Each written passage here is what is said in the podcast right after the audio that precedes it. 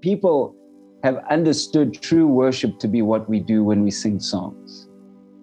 And uh, but after actually reading and studying the scriptures, is seeing that God's mandate to us or desire or ask uh, is that we would love Him with all our heart, with all our soul, with all our strength.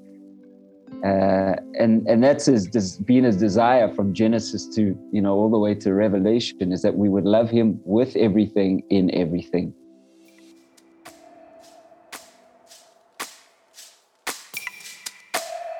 Welcome to the Follower Podcast, a place for conversations about following Jesus to the depths of his heart and the ends of the earth.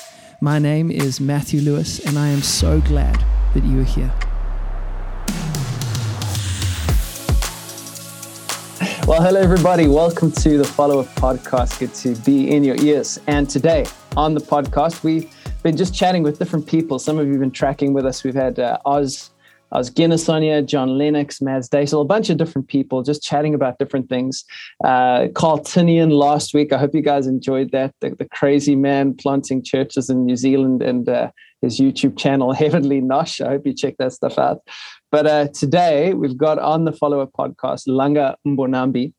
And uh, for those of you who know Langa, I think uh, in a lot of different contexts, he's really, from my experience, just a man who carries a heart of worship and not just in his own personal capacity, but he's kind of stewarding that and stirring that, particularly in the nation of South Africa and, and abroad. And so, Langa, it's so good to have you on the Follow Up podcast. Thanks for for joining us, man. Oh, it's great to be with you. Thanks for having me, Matt. Yeah, man. I we've only ever met really briefly. Actually, I was in Cape Town and uh, Langa was doing a workshop on worship a couple of days, man. And I was so stirred and, and really encouraged by what he was teaching. And I thought to myself, man, it'd be really good to have have him on the podcast. So I reached out and and he agreed. And we've been trying to get our, our diaries to match for a bit here. It's been a bit crazy. He's uh, you're currently doing a, a tour, a, 10 year tour with this thing, uh, We Will Worship. We'll talk about that in a second. But you've been all over the place, different places where you've been in the last couple of weeks, Langa.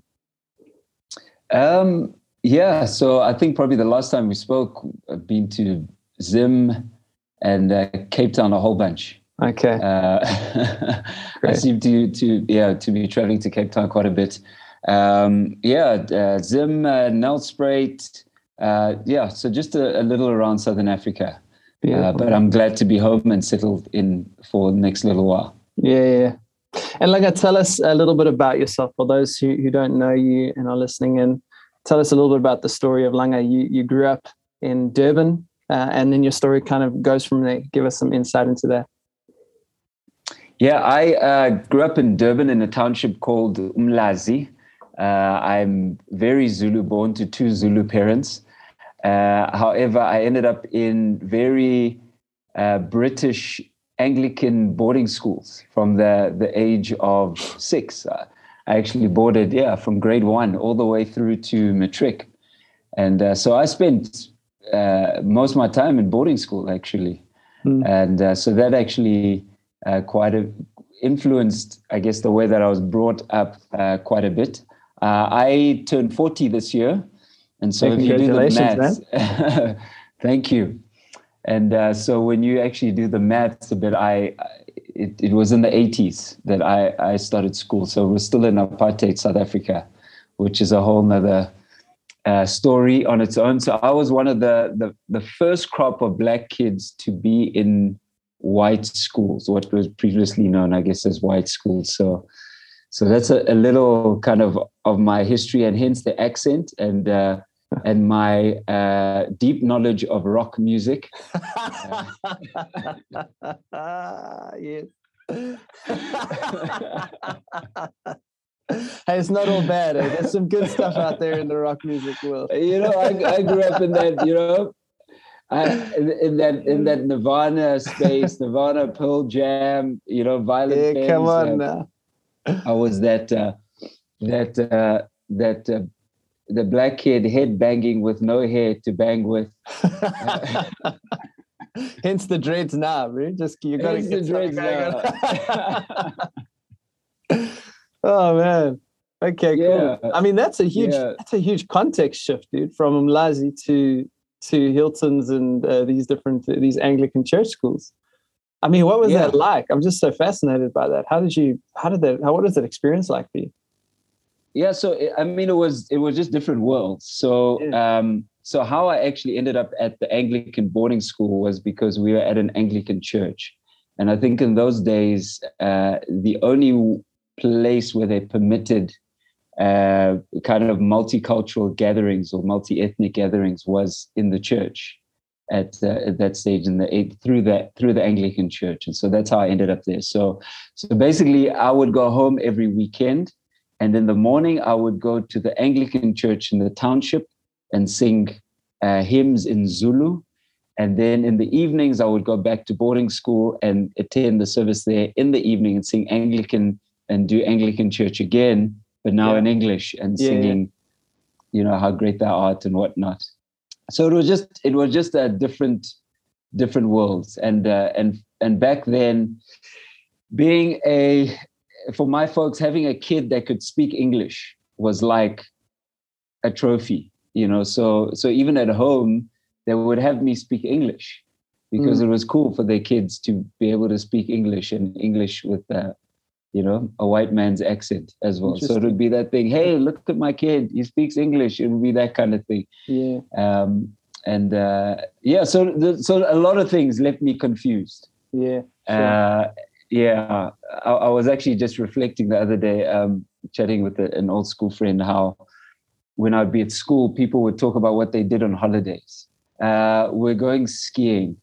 Uh, we're going uh, somewhere like exotic and uh, and for me it was just like i'm going home to the township. We don't really do those kind of things. No one can afford to go to do so i remember i started making up stories of of like of like where we were going or what we were doing just so that you know i could have something to say when guys got together. But you know i'd just be going home and uh and uh unfortunately then we we had a nintendo. So i'd pretty much play video games with uh, with with my squad at home. But just the the the the the contrasts, the wanting to fit in, and at some stage not feeling like I fit in anywhere.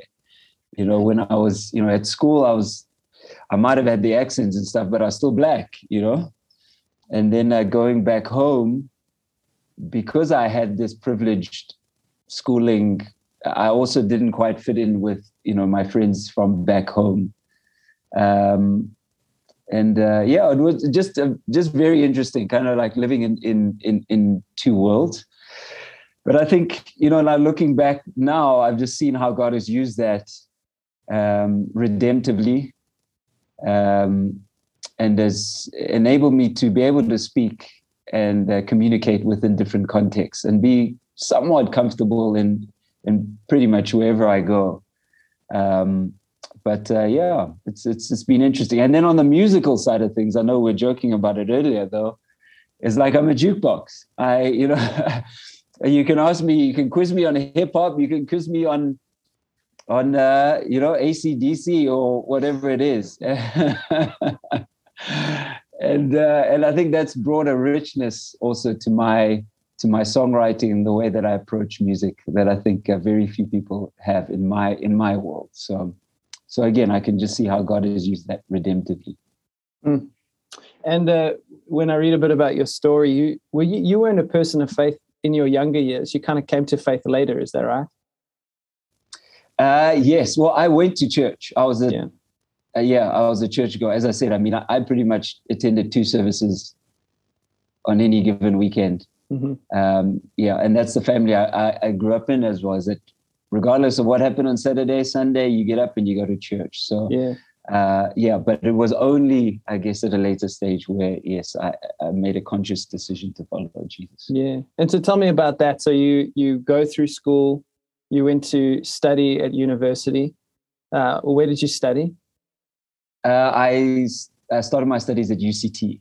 Okay. So this is after I matriculated, uh, straight to UCT. And uh, so, uh, uh, to backtrack a little bit, my mother got born again when I was uh, came to faith here when I was 15. And I just saw like some serious miraculous thing happen, uh, things happen in, in her life. You know, her prayers being answered. she would be that the type that prays out loud. And so you would hear what she was praying for and who she was praying for, all those things. Um, and uh, and so I just couldn't deny the, you know, just there being a God and God actually answering prayer because mm-hmm. of just some of the stuff that I witnessed at that time. Um, my and sorry, my father passed away when I was 14, so it was just not long after that that my that my mother came to faith. Um, and um, yeah, so I just couldn't deny. I couldn't deny, but it was the issue of actually living this life, which in my mind was, you know, when I'm 30 and I'm kind of old and settled in life, that's that's when I will choose this Jesus thing. And uh, yeah, but but however, you know, fortunately, God stepped in, uh, intervened, and uh, so that wasn't yeah. So when I was 21, was when I could say I I made a conscious decision to follow Jesus. I was at UCT. Uh, there were churches on campus, and as was my tradition, I would go to church on Sunday. And uh, so, no matter what I was doing the day before, uh, it would be like Sunday, you know, is the one. And uh, and because I, my mother was so strong, I guess, in the faith, I had a, a, if I could say, an understanding of morality, or I thought I was, you know, I would compare myself to others. I'd say, man, I drink, I do this, I, you know, I get smashed, but hey, not as bad as so and so. And so, you know, yeah. So, so it was that, that thing like. Um, yeah, I thought I was okay. Um, and uh, I'm trying to. It's a very long story, but let me let me try get to no, the, no, it's the, good, man. The yeah, heart of it good. good. is um, so I did two years at UCT, uh, ran out of money, and uh, so I decided to go uh, to work uh, for two years in, within uh, in Cape Town, and by then I'd been working in the fashion industry uh, as a as a schmodel, as they they they, they call this. Hey. Well, so is, I mean, it's obvious. It's obvious, right? you guys are so listening yeah, I, to this, so you can't see what I'm seeing. But I mean, so yeah. But anyway, I, have decided, you know what? Let me come out with it because I often say just fashion industry, and then you know, my wife was like, "Listen, you need to tell people you were working as a model." You know, because anyway, so I so I um, I made a lot of money uh, with with in a short space of time. I was like one of the new faces in the modeling industry within South Africa, and and even then there weren't a lot of uh, black male models that were doing you know big campaigns for big brands, and so I was one of those, and uh, got opportunities to travel to Europe for, for fashion weeks in Paris and Milan, excuse me. and uh, at that particular stage, I was really faith-wise, I was really seeking, and I guess, and and again, I still had that level of morality that I was kind of, uh, let me say, monitoring my ways by. Uh, I was just like, listen, you know, don't don't get too hectic. You know stay level headed to degree. Party but just you know within moderation. Do drugs but within moderation. You know everything in, in that way. Um, and uh, so i traveled to to to to milan and I, I was staying with a couple of south africans also there that were in the industry. Uh, and bro like it's i'm a young dude. I'm in my tw- i was then 20 i am from KZN, like KZN is removed from like any like celebrity vibes and you know things like that. So a lot of this for me was it was a lot, you know, it was a lot. And uh, so being in spaces where you're with uh, you're meeting your Giorgio Armani's, your Pradas, your Dolce Gabbanas, and uh, you know it's a it's a it was a big deal for me, and uh, and so I had a lot invested in this trip. I was like, man, I need to get on this trip I need to do things so that I could get home and say, you know what, I've done things in this world. I've traveled the world. I've, you know, I've made lots of money. I've seen things, and uh, and so a lot of a lot of was vested in this trip, and it was actually supposed to be a about a six month trip. Where you travel from Paris to Milan, Milan to London, London to New York, and then back to Cape Town. and um, but it all kind of hung on me making money at each particular location. And so so when i got to milan uh, to milan i i was almost booked for every big gig in you know that was available but i didn't get any wow and uh, which meant i had to leave after a month um, but the reality is what I saw there in, in that month that I stayed really kind of shook me um, because I, I got to learn a little bit about the industry. I mean, that was back then. I mean, this was probably early 2000s. I, I mean, I don't know what it's like now. I'm sure it's probably worse. But I saw that people people were doing whatever they needed to do in order to succeed. And and for the first time in my life, I felt like I was being pulled that way, where I felt like I wanted to succeed so badly that I was almost willing to do anything to succeed. And that shook me up because I thought I was an okay guy.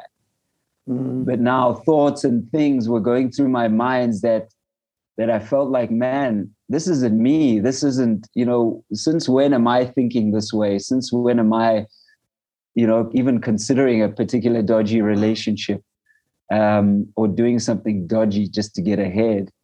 Um, and, and that really shook me. And, uh, and so with my uh, tail between my legs, I went back home, broke. Uh, I uh, broke up with my girlfriend also, she broke up with me. So mind you, I'm 20. Okay, so this is a lot because like at 20, you're dating and you're thinking you know this is your world this is this is everything you know and so so i'm in my mother's living room i am now depressed and suicidal uh, well, well, not like, hey, I'm going to go kill myself, but now the thoughts are just lingering there. And even that shook me up because, you know, and again, because it's just like, this is not me. I've never, you know, been this desperate or I've, I've always been, you know, in control and uh, and so I'm flipping through my old Nokia phone, my 3210.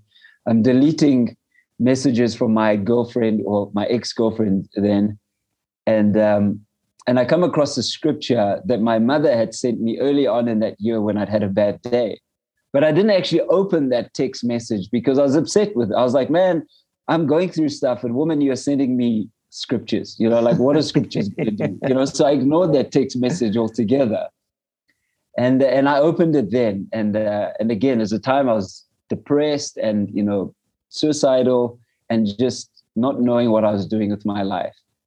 And uh, and mind you, part of the weight of what I was carrying was because I'd had all these opportunities of being at these schools, these prestigious schools, and I'm sitting and I'm like, what have I done with all this? And you know, there's expectations from my community, you know, to to have done something, to have been something, you know to have acquired something by that time. And so so that's that's that's why it was just so heavy for me. All these things were bearing down on me just like actually what have i done with my life um, and uh, so in that moment i opened the text and it was uh, philippians 4 uh, verse 6 and 7 says do not be anxious about anything but uh, with, in everything with prayer and supplication thanksgiving present your requests to god and the peace of god which transcends all understanding shall guard your hearts and minds in Christ Jesus. And man, just after reading that, I just felt God's presence in that room mm.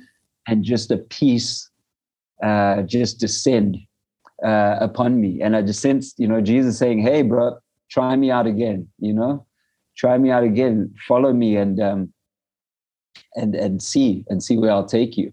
Mm. And, uh, and it was there in my, my mother's living room on my knees. I said, Jesus, come come show me the way jesus i want to follow you and and i'm gonna you know do my best to to follow you mm. um and so uh so that's kind of how the journey you know began for me mm.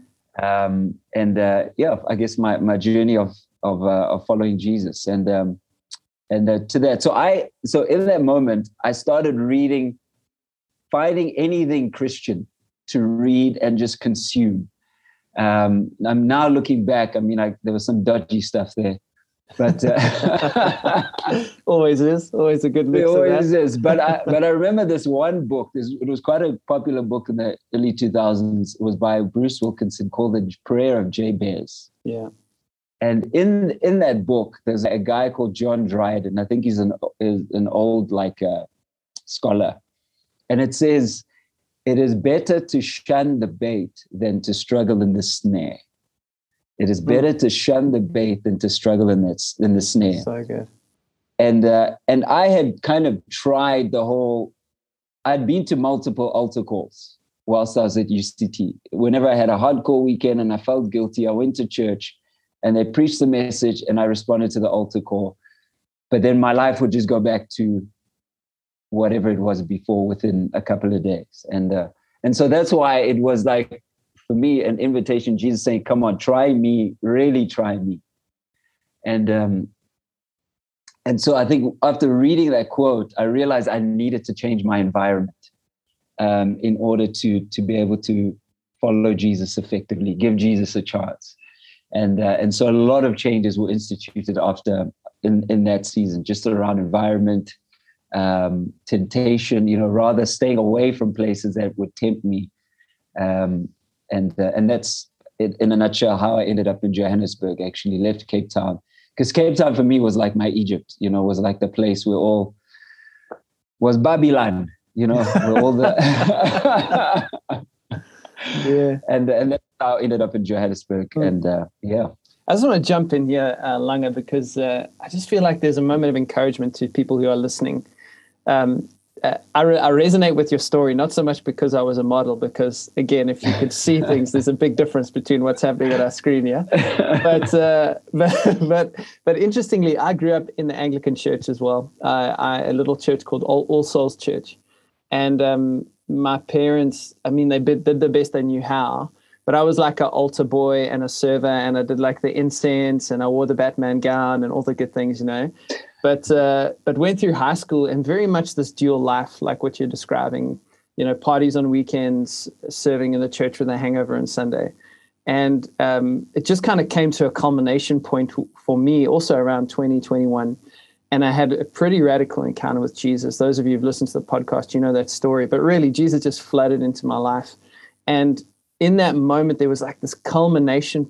And, and what I found was that it, it, it didn't land into a vacuum, that actually the seeds of redemption had been planted in my life all those years before. Like God was mm. always at work. And even in the moments, I mean, I remember one time when I was 18, we were at my friend's house and uh, his parents were away, and we, we, basically ended up totaling his mom's car. Well, I did, and it was it was a terrible experience, and it really shook me, and it was very sobering, and that was because of partying and drinking and everything that went with that.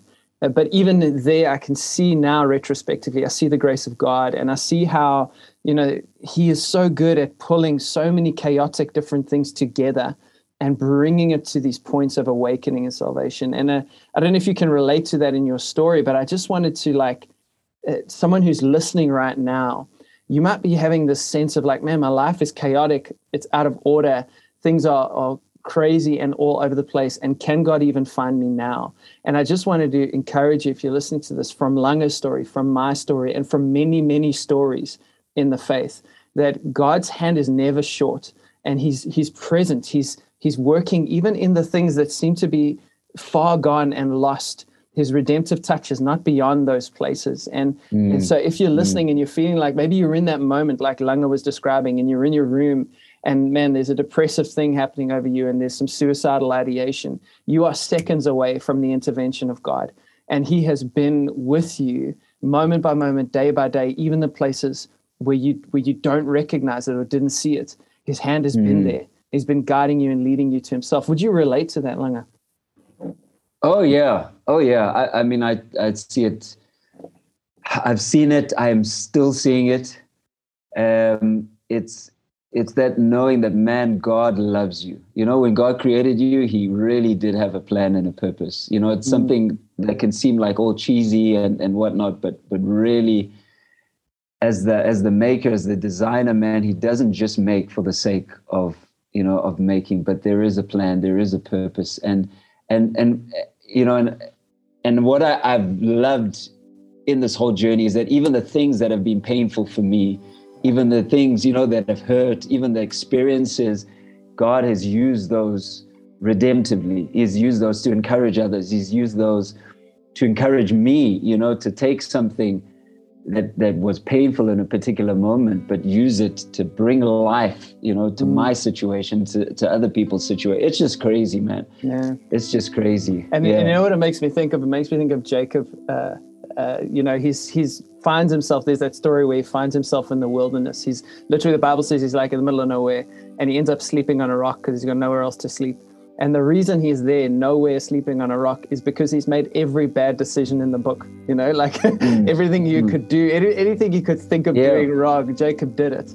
And yet, all his bad decisions and all his rebelliousness of heart led him to a place of absolute need. And it's in that moment when God intervenes, and it's in that moment when he wrestles, and it's in that moment where he gets the new name, you know? And, and so mm. I just wanted to encourage, man, I just feel there's something on this right now of like, if you are listening to this and you are feeling, oh, man, I'm too far gone, I've made too many bad decisions, and you're finding yourself in that moment of darkness, I can tell you from my story, and Langa is telling you from his story, that God is right there. And actually, that moment of deepest darkness or bottom of the pit or whatever that looks like for you, that can be a moment of, of redefinition and redemption for you.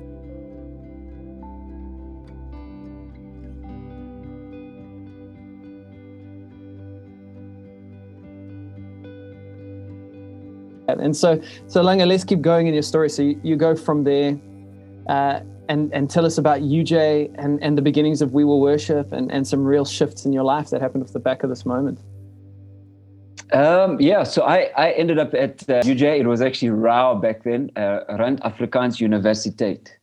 Uh, and then a couple of years later changed to University of Johannesburg. And so, so it was there actually, my life changed quite significantly in that I was uh, again pursuing Jesus.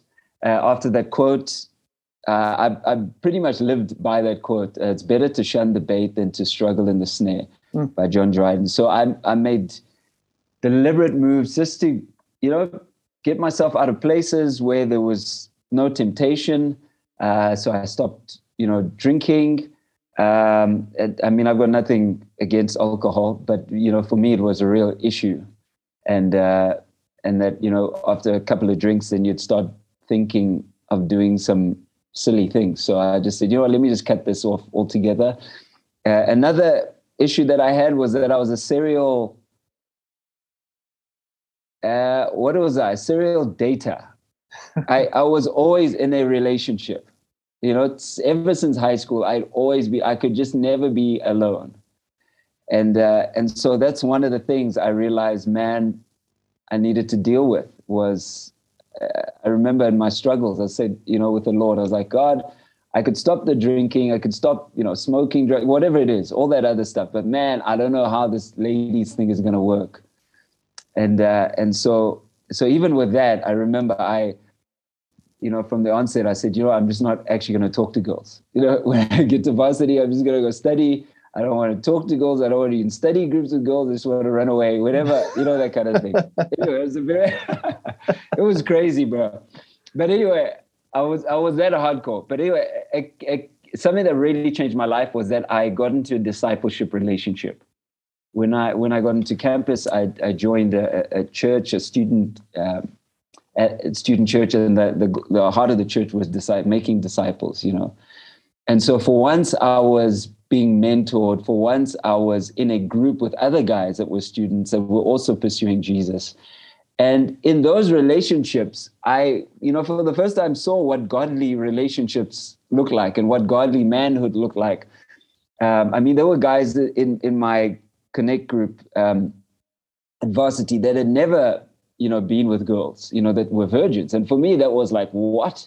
Like, what planet are you from? Where are you from? You know, that kind of thing. So so a lot of these experiences kind of disrupted my idea of what life was. And if i could say help renew my mind and uh, and align me to kind of god's ways. And so that, that was huge for me. And uh, and uh, so i i can never you know talk about discipleship enough or just community the power of just godly community because man that that helps us significantly especially for things that we can't imagine uh, where you can actually see something demonstrated, what that does for the imagination, and therefore it enables you to see to see a change in your life as possible. Um, anyway, so so with that, uh, uh, joined the church, and then you know the church grew in leadership, um, and then with the growing in leadership, I ended up in the worship team.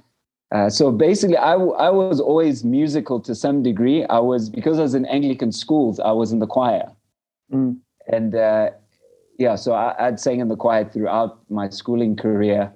Um, I know in high school they forced us to be in choir, you know, because if you're it's coming in as or they called us poops in in grade eight, the, the poops, and so we all had to. We were, all poops went to choir because our voices hadn't broken yet, and so we were the right. sopranos. Yeah. and so that, that's how I was introduced to to choral music, and and um, and so I could sing, and so I joined the band, and uh, and then I jo- you know through joining the band, ended up leading the band and, and things like that. This is at church, uh, student church, and then I remember uh, at, at that time uh, Hillsong United had just come out with their first record. I think it was "Look to You." Right. Um, and we sing "One Way, Jesus, you're the only," you know those those jams.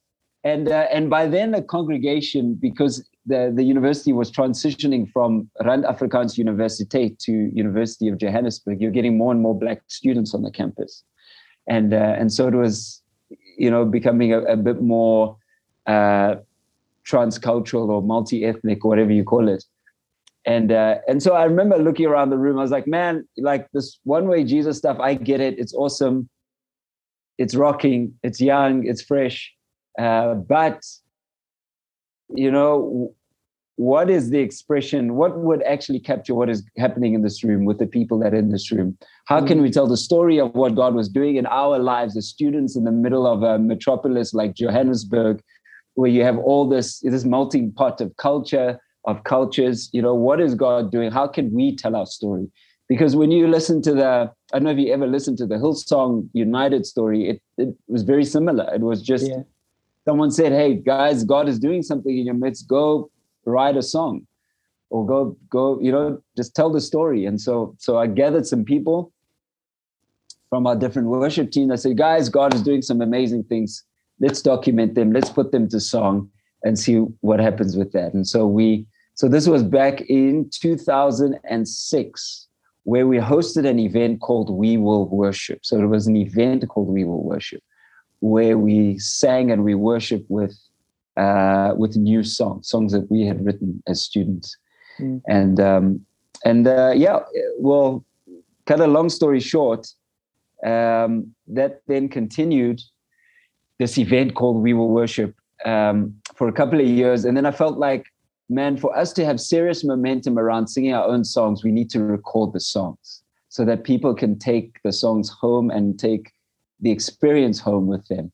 And uh, and so it was only in 2011 where we recorded the songs, um, and that was where we had, I guess, well-known songs like uh, Malibongwe, Malibongwe, yeah. I've probably sang that song, I must say, over 2,000 times. I can't believe it, man. it's everywhere. And it's one of the ones that even the white guys, when it gets in there, Malibong. Exactly. Yeah, we got that. I don't know about the, a lot of the rest of the stuff, but the Mali Malibong. Yeah, yeah that, that one, you know, wherever you go. um, yeah, and, and so that was where that was where kind of we will worship was like officially because we that was when we recorded the music and um, and then people started to share the music, you know, across across the country, and then all of a sudden, I guess the the movement was officially birthed. Uh, yeah, and and and and at the at the heart of it, you know, with We Will Worship was just was just a simple vision that I received once as a student was just hands raised. Uh, this vision of just hands raised. I couldn't really see faces and things like that, but it was just a multitude with hands raised. And for me, it was very specific that hey, this is on the African continent. Yeah. And uh, and it wasn't musicians; it was just ordinary people living with their hands raised, uh, and they continued in that posture and whatever it is that they did. And so we came up with the phrase: is that we will worship with everything in everything. And uh, and essentially the heart of we will worship is to uh, is to have a movement, uh, release a movement of people that will live with live with their hands raised in, in in whatever it is that they do, whatever it is that God has called them to, that they would see themselves as worshipers, twenty four seven worshipers, uh, yeah, of Adonai. That's mm. that's really we will worship.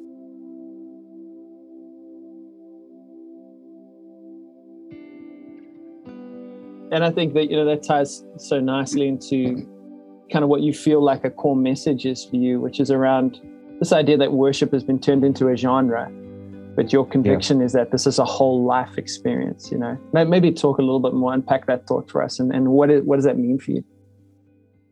Yeah, so so I've journeyed quite a bit in the in the let me say in the church space because uh, once I once I graduated uh, from university, I did a, a BCom in marketing management, and uh, I'd always actually wanted to go into advertising, um, but the Lord, I guess, led me to to serve on uh, on campuses, campus ministries, and uh, and and a big part of that for me actually was the pull was just uh, wanting to mentor people, disciple people because of because of the impact that discipleship had on my particular life and journey. Mm. Um, and so, so, so when I grew up in the ministry, it's I I was involved in worship, and I felt like worship music, you know, sung worship music ministry was everything. Everyone else was playing games you know those were that were pastors those were administrators they were playing games because the real life. If you can't sing. You know what i'm saying? The glory you know the glory the presence the atmosphere.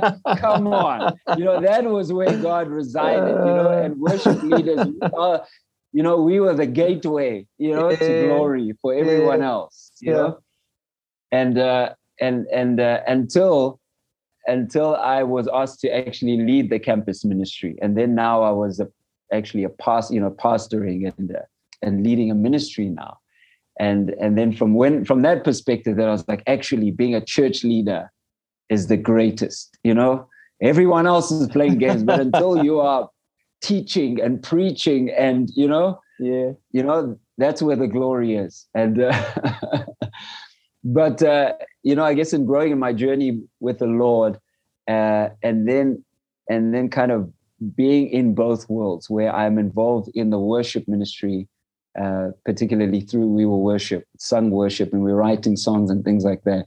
And I'm also not leading the church, and and uh, so my perspective started to change on you know what what worship you know truly is and then so began to you know on a journey of studying um, and uh, and so a so I would have people because I'm involved in We Will Worship and we I guess we have some sort of a public platform. Is you know I'd have a mother come up to me, oh my God, you need to meet my daughter.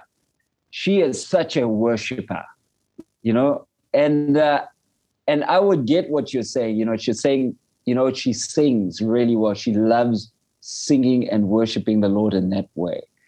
Um, but you know, with having more and more encounters like that, realizing that man, people have understood true worship to be what we do when we sing songs. And uh, but after actually reading and studying the scriptures, is seeing that God's mandate to us or desire or ask uh, is that we would love Him with all our heart, with all our soul, with all our strength. Uh, and and that's his being his desire from Genesis to you know all the way to Revelation is that we would love him with everything in everything, and uh, and that's before a song a song has been sung, before a note has been played, but just that that is what God requires, and the beauty of it is that He can require that of everyone, uh, because it's got nothing to do with your musical ability and uh, and so that's what he addresses to Israel, particularly in in Deuteronomy six, which is what's echoed by you know Jesus in in uh, in the in the in the Gospels. You know when he's asked what is what is the greatest commandment, and he says you know to love God with all your heart, with all your soul, with all your strength, and then the second is like unto it is to love your neighbor um, as you love yourself. He says, on, the, on these hang the law and the prophets, as in everything that was written in the in the scriptures hung on these two things: is loving God uh, with all your soul, with all your heart, with all your strength, and loving your neighbor as you love yourself. And and that's what God requires of us. And that's what uh, that's what true worship. Uh, that's what true worship is. And uh, and so so where I'm at and with everything that that that I'm doing now is is helping people see that worship is not what we do for 30 minutes on a Sunday when we you know pick up guitars and pianos and things like that but mm. it's actually what we do every single moment mm. and and ultimately that's what that's what God wants is hearts is our soul is all our heart all our soul all our strength and and in the Hebrew culture, I mean, heart heart had to do uh, with your your understanding. So what you learn, what you what you receive, what you read, it's uh, you know, it's got to do with your brain. I guess what we would liken it to our, to our brain. Um, your soul has got to do with your mind, will, and your emotions. You know, they're understood. They're also like uh, in Hebrew culture, the, the the seat of your emotions was actually in your stomach. Yeah. Because because you actually you know when you're nervous you feel it in your stomach. When right. you are yeah. joyful you feel it in your stomach. You know it's that kind of thing. So they understood that um, to be that. So to love god with all your soul. So submit your your emotions. Submit your will to god and god's ways.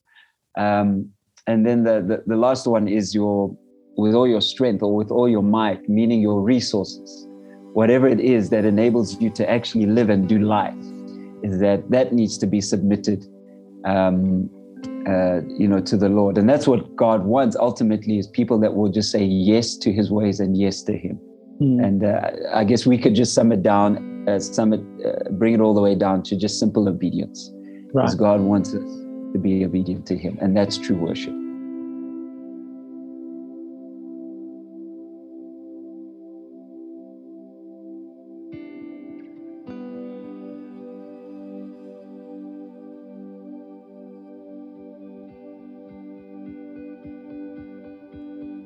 And I think, you know, the implication of that is when it's just about singing or music or whatever that is, I can keep God at a distance. You know, like my relationship with God can exist within that paradigm. And then when I'm off the platform or when I put the mic down or whatever that means, I go on about my life. But when it's integrated, like you're talking about, there's nowhere to hide in that sense. When when it becomes this whole life worship, now all of who I am is submitted to God. And I think the interesting thing which you raise is that God's actually told us what kind of worship he desires. You know, so this isn't this isn't up to us to kind of make up as pleases us. God's already told us what pleases him. And when we bring yeah. the whole of our lives to him, that can be quite a confronting uh, experience. And I, I just wonder what that's looked like for you and what areas of your life as you've tried to bring the whole of your life before the Lord. Where have you had to edit and shift and change? And what does that experience look like for you? Yeah, look, it's it's been a, a challenging experience and it's an ongoing one.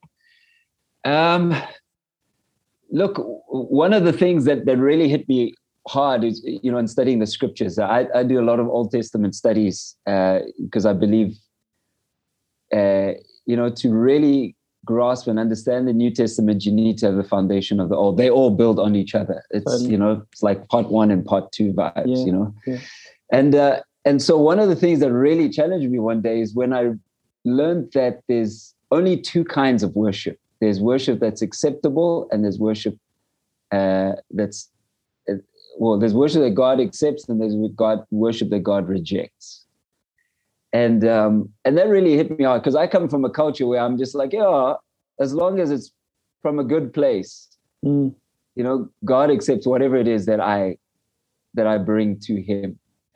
Uh, and and I would, I would, challenge any of your listeners to actually le- read through Malachi, the story in Malachi, and you'd see how people also brought well-intentioned worship to God and what God says of that. Sure. Yeah. Um, but anyway, it, it's so even just the story of Cain and Abel, God rejects one and He accepts another, and uh, and I think we live in a culture where where you're not allowed to divide, where you're not allowed to draw a line.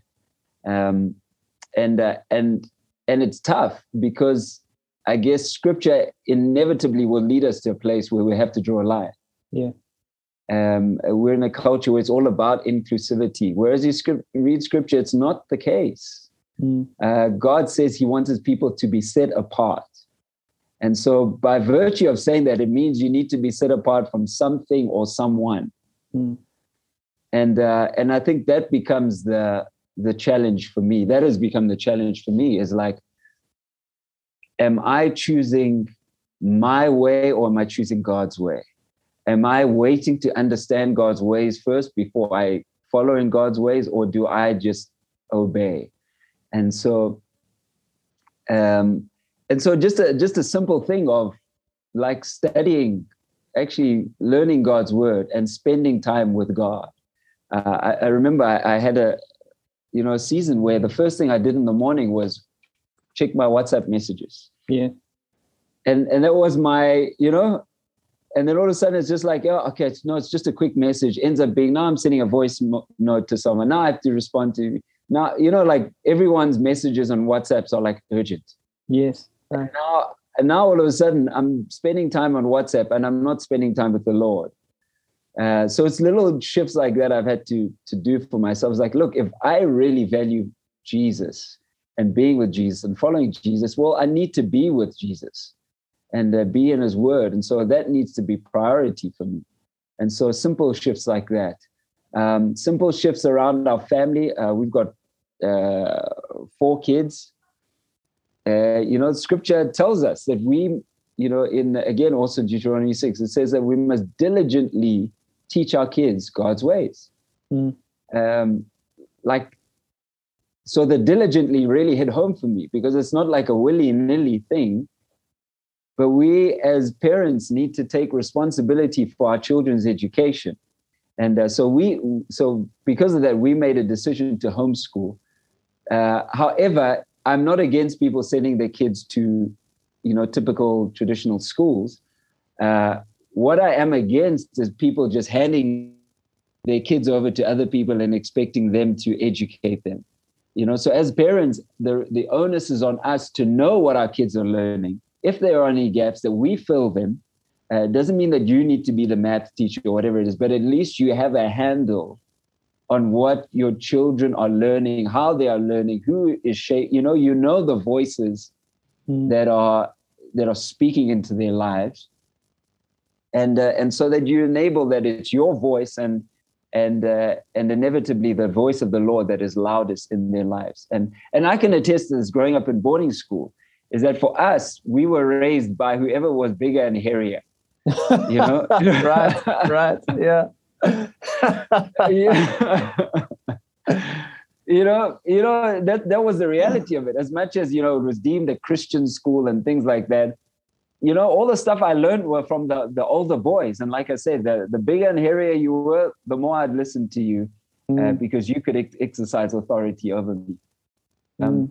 And so, and so, so those are, I guess, some of the some of the changes for for us uh, you know, and, and it's somewhat cult, countercultural. And we do get looks of just like, oh, why do you homeschool? Are you hippies? Are you, you know, but we just mean like, listen, this is just a decision that we're making so that we can follow God's ways.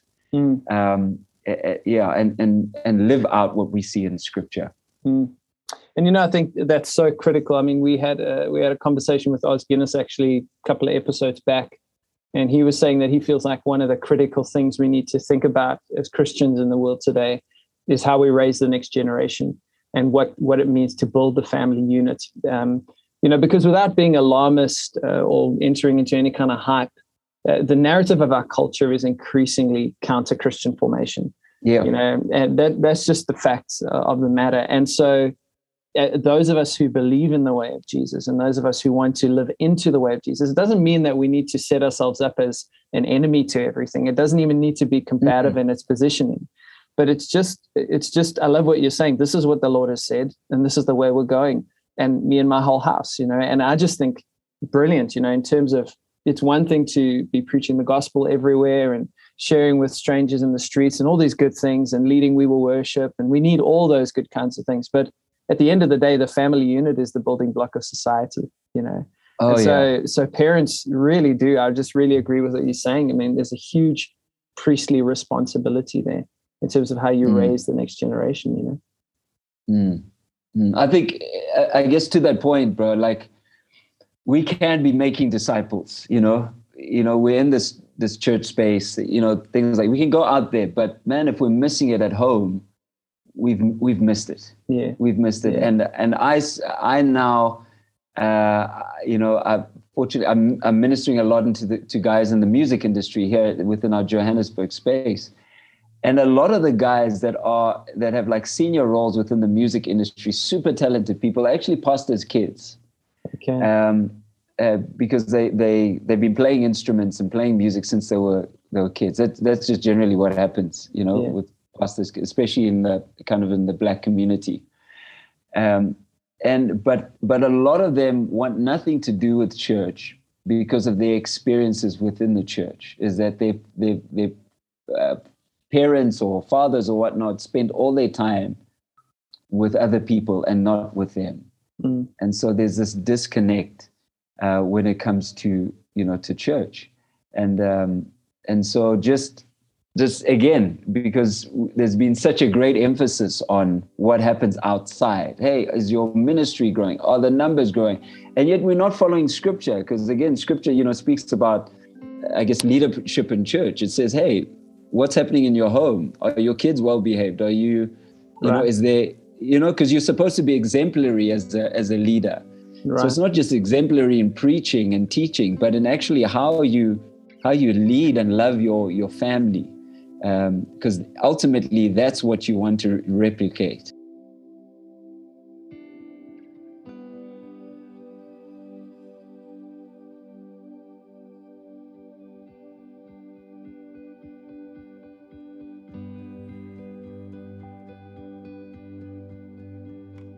And I think you know you've even touched on it that sometimes when guys hear that, I feel like sometimes it can be an inappropriate pressure that people feel on themselves, like they've got to enter into uh, some kind of superhumanness. But actually, this this difference of self that you're talking about is actually really wrapped up in very small things. Like, what are you going to go to first in the morning when you wake up? are you going yeah. to spend time in scripture or are you going to spend time on social media? It, it's little things that can be managed that build a momentum in the direction of the kingdom and and I do, you know, to your point there, I think for a long time, and at least in the Christian cultures I've been a part of, we've applauded the platform, and we've uh, we've we've placed less priority on the secret place, you know, and mm. so so an, an absence of character can be excused with an excess of gifting, and I just think yes. um, what you're talking about is where we are right now. Is that I think there's been a good crumbling of a lot of that in recent times. Mm. And what there's there's a call now for this remnant to to start to rise up. And that remnant i'm feeling it in myself man. I don't know if you're feeling it in yourself but i'm feeling the call of the spirit to the place of character more than i have ever before. And i'm mm. and i'm hmm. seeing the gap. I'm seeing the deficit that exists there because i put so much emphasis on gifting for a long time you know? Yeah. Yeah. Well just just something on that note uh you know the lord's been really kind of journeying with me through through this. Firstly, I think in our culture we've adopted the worldly culture of everything being linked to numbers, and and so inevitably, you know, when things are linked to numbers, on the other end, there's got to be performance, uh, because performance draws numbers. It's just a way of, it's just the way how things work, right? Um, and uh, and so as as a result of that, you know, when you sit around as church leaders or whatnot, it's about the numbers, the numbers, the numbers. You know, we celebrate people who've got the numbers. We don't celebrate the people that are doing the hard work, that are discipling. Communities are being changed, even though it's just a handful of people. We won't go, you know, you know what I mean? We won't make a party and celebrate that. Uh, but but as soon as we have big numbers, then we celebrate that, and that speaks to our culture, how we've adopted and you know, how we have we adopted. I guess the typical culture of the world is just it, it's about the numbers. It's about the fanfare. I, I, just heard a quote recently. I can't, uh, you know, a friend of mine was sharing it. With me. I can't. I don't know who who's who it's accredited to, but he says someone said that Christianity is like a swimming pool. Uh, you hear all the noise in the shallow end. wow. wow. All the noises at the shallow end, Man. you know. but anyway, sorry, going back to that is is so in Exodus, you know, so this really challenged me because in the in the worship space, music space, probably the most sung lyric is holy or holy, holy, holy. As a worship leader, when you're stuck and you don't know what to say, you can just sing holy, holy, holy, and people will respond. Right. Know? Right. And uh, and so God reveals himself as holy to, to, to Israel. And then he says to them, Be holy as I am holy. Be holy as I am holy. And this is after him now giving them his commandments, his instruction on, uh, on how they to worship him and how they to live as a redeemed people. He says, Be holy as I am holy. And and and and just even the Exodus narrative, whenever someone was going to meet with God, they would have to consecrate themselves. Whenever Moses was going to meet, he would consecrate himself, um, set, which means essentially set yourself apart because you're meeting God who is set apart. Um, and so, what really challenged me is that to your point earlier, is that we've been able to sing about God and distance ourselves from God and say, God, oh, you are holy, you are holy, you are holy, and sing that over and over again. And we could be weeping and think, but not realizing that that needs to point back at us because the instruction is that be holy as I am holy. So as we are declaring God's holiness, it should it's supposed to cause us to introspect whether or not we are actually living uh, and imaging back to God who He is as one who is who is holy. Mm. So it should impact our lives. But if but if worship is just about songs and you know feel good, not realizing, hey, it's also a charge to us as individuals and as communities to actually reflect back to who to God who He is. Right then our lives don't don't change and and this is why also I, I believe you know when you see instructions in ephesians 5 and uh, colossians uh, 3 i think you know it says uh, in ephesians 5 don't you know get drunk uh, this leads to debauchery but rather be filled with the spirit sing to one another in hymns uh, songs uh, spiritual songs you know giving thanks to the lord and colossians says admonish one another uh, by with hymns, with songs and spiritual. And it's this whole thing of one another. So yes, we sing to God uh, and we worship, but also the songs are there to challenge one another, to stay true to the calling, to be a, a, a holy community, a royal priesthood, you know, uh, all these things that God has called us to be. Uh, so there's this there's this thing where we're supposed to challenge one another as community. So our song, so and then I reflect what songs really challenge, speak to us as communities mm. to say, man, keep following God, man, keep, you know, keep to his ways. Um, so that we as a community, we as a people are a holy nation and are reflecting back to God or imaging back to God um, who he is. So then there's that personal responsibility that it's not just about goosebumps and feels, but what we sing to God or of God, we it, it needs to cause us to reflect if we are walking in that or or carrying that as well. Absolutely, and you know that um, that really challenges us when we think about what church is, because uh, I think it's Robert Mulholland. He talks about. Uh, spiritual formation he says like if you are serious about being formed in the image of jesus the inevitable outcome of that is community and the reason he says that is he says because it's impossible to be formed in the image of Christ in isolation. He said, like you can do the superficial things yeah, by yeah, yourself. Yeah. Like you can mm. maybe you can stop swearing or you can get through a few superficial things alone. But as soon as the spirit starts to highlight those deep broken areas in your life, you will 100% mm. need community to walk through that, you know.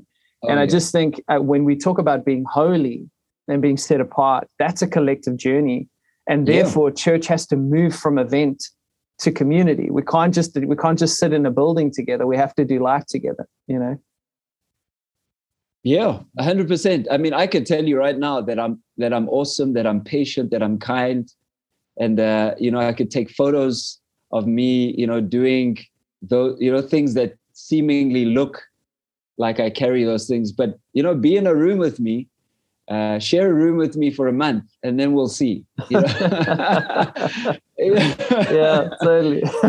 you know, it's it's those things. It's it's um, you know, even the idea of living stones, and and I love you know all this imagery that we get in scripture. You know, all all the all the stones that they would use to build the temple. So even now in Jerusalem, the the one wall that's that's there, you'll see like no stone is the same shape and uh, and that's what they call you know living stones you know stones that that uh, weren't hewn by the hand of men that weren't touched they're just taken as as they are and they put together and they're made to fit with others mm. and the nature of that is that you know people will rub us up the wrong way uh, but you know we're supposed to be together that's the nature of us being together and we're there to refine each other we're there to to help sanctify each other and and so that we can walk in this holiness um, that the Lord has for us. So uh, so we need community. We need community, and it's not always going to be fun.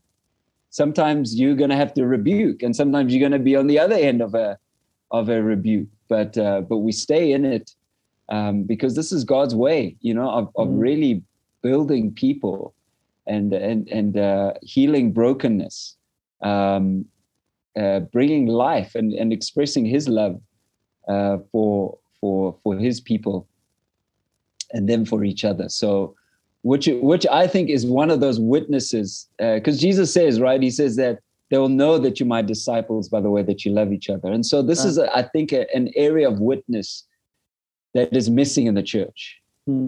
that I, I think we've just emphasized going out sharing the gospel go out do this you know and we've missed just the power of community as a witness. Right. Um, you know, can you imagine being part of a community where there's no lack, where there's no sickness, um, where you know you're cared for, uh, you know, not not just in a spiritual sense, but your your your actual felt needs uh, are, are met, um, and people are, are giving glory and praise to God because of what they're seeing in a tangible way. Man, what a what a witness, you know. Mm-hmm what a what a witness uh, that is. Someone said, you know, like you hear of churches that are good at evangelism, of raising funds, or churches creative, but like when have you heard of a church being known for love? Right.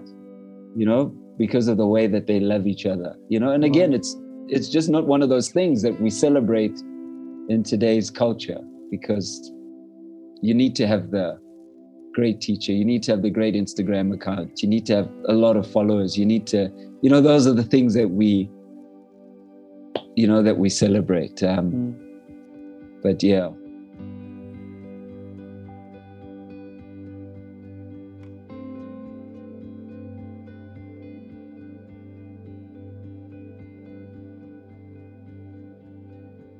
Man, these are some good thoughts, Langa. I'm just aware of time, so uh, I want us to to land. Uh, I wondered if you, I mean, you've been traveling around a bit.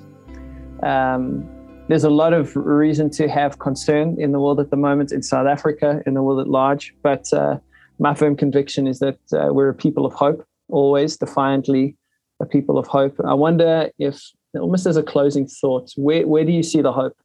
Where do you see God at work in the places that you're going and uh, in different spaces? And and what would your encouragement be to people? Like where should they lean in? Where can we press into partner with god in these things? Um, firstly what, what's encouraged me is is uh, i think you spoke about it. You, you're probably one of the few people i've actually heard speak about remnant you know? Yeah you know because because eh, again i think it, that'll it be another podcast let's do one yeah, another time yeah because i think it rubs people it rubs people the wrong way to think that there's a set apart you know that that there's some people that are kind of set apart and, and whatnot. And so I think wherever I've gone, I've just seen people that have got it. You know, seen people like, yeah, actually, guys, everything of mine belongs to the Lord, and I'm gonna live uh, in that way. And and I, and I'd say, particularly where I've been encouraged is seeing uh, young Black South Africans starting to rearrange their lives in a way that aligns with scripture. And and I say this because the general trend is is man, we've got good jobs, we've got you know all this stuff. We need to go buy the BMW. We need to go move into the fancy suburb. Um, climb the corporate ladder. But now I'm starting to see people staying in small houses and using their funds to, you know, to to advance the kingdom, using their funds to serve the poor, uh, driving the same car, uh, a little Corsa for you know ten years, and whilst peers are like, why are you not driving the BMW? Why are you not, you know? Mm. So so little things like that for me have been massively encouraging, and then also seeing uh, especially in our South African context, young uh, black folk deciding to go on missions. Come on. So uh, good. So good. You know, that's yeah. that's huge for me, you know. And again, like historically, it's just been white folks coming yeah. into South Africa, white folks from South Africa, you know, going planting churches in other other African nations. Yeah. Um, but now we're starting to see, you know, a, a, few more, you know, and that for me is is is is so encouraging. Um, in that in that sense. Um, yeah, I, I, guess in terms of in terms of hope, is uh, I think as we spoke about before, is is the family thing, man. I'm starting to see people take family seriously, mm. um, choosing to uh, build strong families, seeking to to you know like in black you know in black culture seeking help for like marriage is like taboo um, but i'm starting to see people you know do do those kind of things. Um, really take the responsibility to to to build build family well. And if you i mean if you dig dig a little bit with our history and apartheid one of the things that apartheid actually one of the biggest things apartheid did was break the family. And it was a deliberate move yeah. By removing fathers from households. Um, and leaving women to fend for the children, that really broke family. Mm. And uh, and so for me, even though I'm one family, but you know, getting together with other families, generations down, we would have made a massive impact um, to the issue of fatherlessness and brokenness that we see in in our family today. So so so as much as i love what we do in the worship space i love all that you know without family everything falls apart without yeah. men taking their place as fathers or as mentors um, you know to the fatherless and, things like that man everything falls apart uh, as you said the building block of society is family so so if if there's a place we can invest in it's in in families um, finding families for people, uh, adoption. We've got you know highest one of the highest orphanage orphan orphan uh, rates percentages rates yeah percentage yeah in in the world. Um, we need to find families for the children, those children. We need to find, you know, or mentorship or whatever it is. But, but if we can get some of those things right, I really think a whole lot of other things um, can can fall into place. And we're always we're not looking to government uh, for solutions, but we can begin to organize as communities and as families um, to to see us prosper. Beautiful, man. And finally, uh, if anybody wants to find we will worship stuff. Um, I know you said something about a book being in the process. Uh, where, where, can people find these things? And also, uh, we haven't even. I mean, we've spoken about a lot, but you got a, a, clothing brand. I love this, Sinkwa You've also got you got that yeah. going on. So tell us about that. Where can people find your stuff, man? Yeah, so I so I design I design clothes. We use uh, one of our local fabrics. It's only found and made here in South Africa. It's called shweshwe. It's quite bright and vibrant.